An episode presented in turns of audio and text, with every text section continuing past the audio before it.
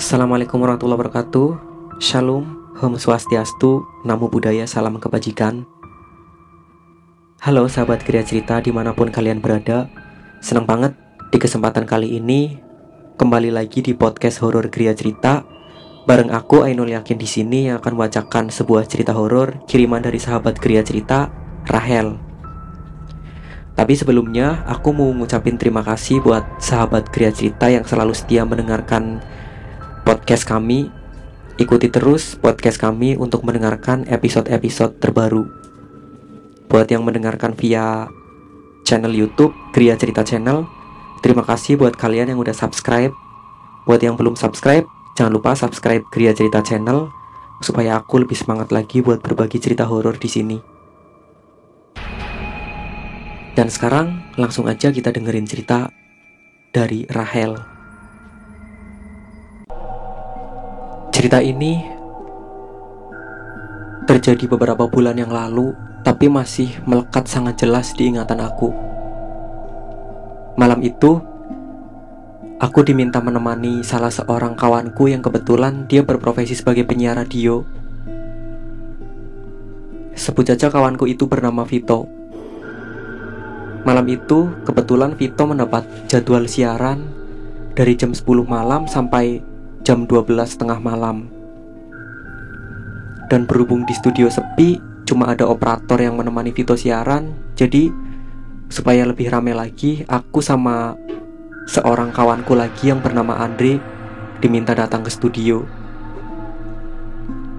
Studio tempat Vito bekerja merupakan bangunan rumah yang berada di salah satu komplek perumahan yang kalau malam emang suasananya cukup sepi dan radio itu merupakan radio swasta yang pemiliknya juga kebetulan kenal deket sama aku.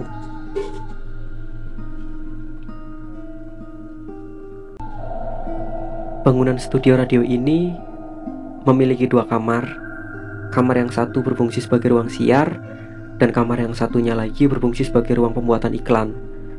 Sementara di belakang juga ada dapur yang ada peralatan masaknya juga dan biasa digunakan masak-masak para staf radio kalau emang lagi pada kumpul dan lagi pada seru-seruan bareng di sini.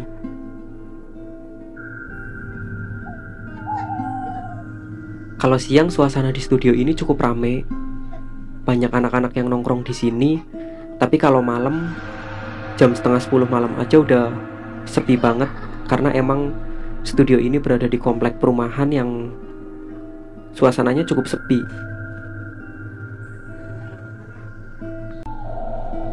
Saat itu aku sama Andre sampai di studio sekitar jam 10 malam. Dan saat itu Vito udah masuk ke ruang siar Ditemani sama satu operator Sebut aja dia namanya Dimas. Saat aku sampai di studio Aku baru inget ternyata rokok aku habis Sehingga aku harus kembali keluar Ke minimarket terdekat buat beli rokok. Tapi nggak tahu kenapa Tiba-tiba Andre mutusin, udah biar aku aja yang keluar. Sana kamu ke belakang aja ngerebus air buat kita bikin kopi. Karena studio radio ini merupakan radio swasta dan pemiliknya kenal deket sama aku, jadi di studio ini aku juga udah kayak rumahnya sendiri. Walaupun aku bukan staff radio. Saat Andre udah keluar ke minimarket buat beli rokok, aku ke dapur berniat merebus air buat bikin kopi. Sementara suara Vito yang lagi siaran di ruang siar terdengar sayup-sayup dari dapur.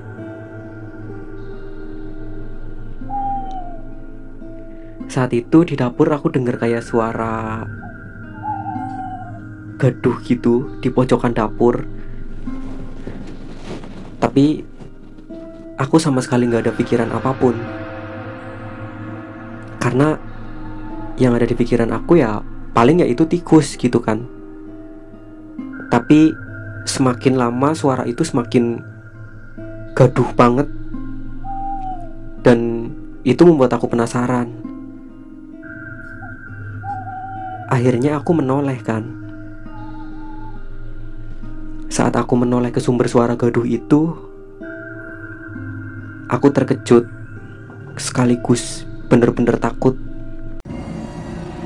Karena saat itu di pojok dapur aku melihat sosok pocong yang mukanya asli hitam banget.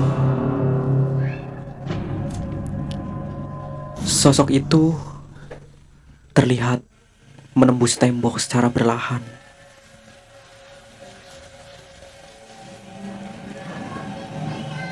Tubuhku benar-benar terpaku, sama sekali nggak bisa gerak, sama sekali nggak bisa teriak melihat sosok yang menyeramkan itu.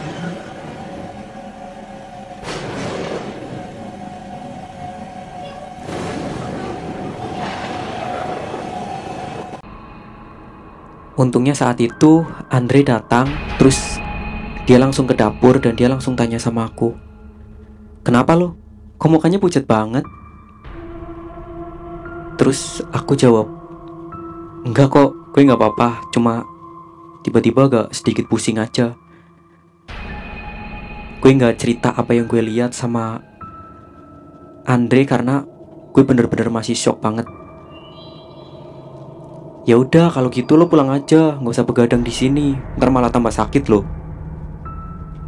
Dan kebetulan banget Andre ngomong seperti itu, akhirnya aku pamit buat pulang dan semenjak itu aku bener-bener nggak berani kalau hari udah cukup malam terus main ke studio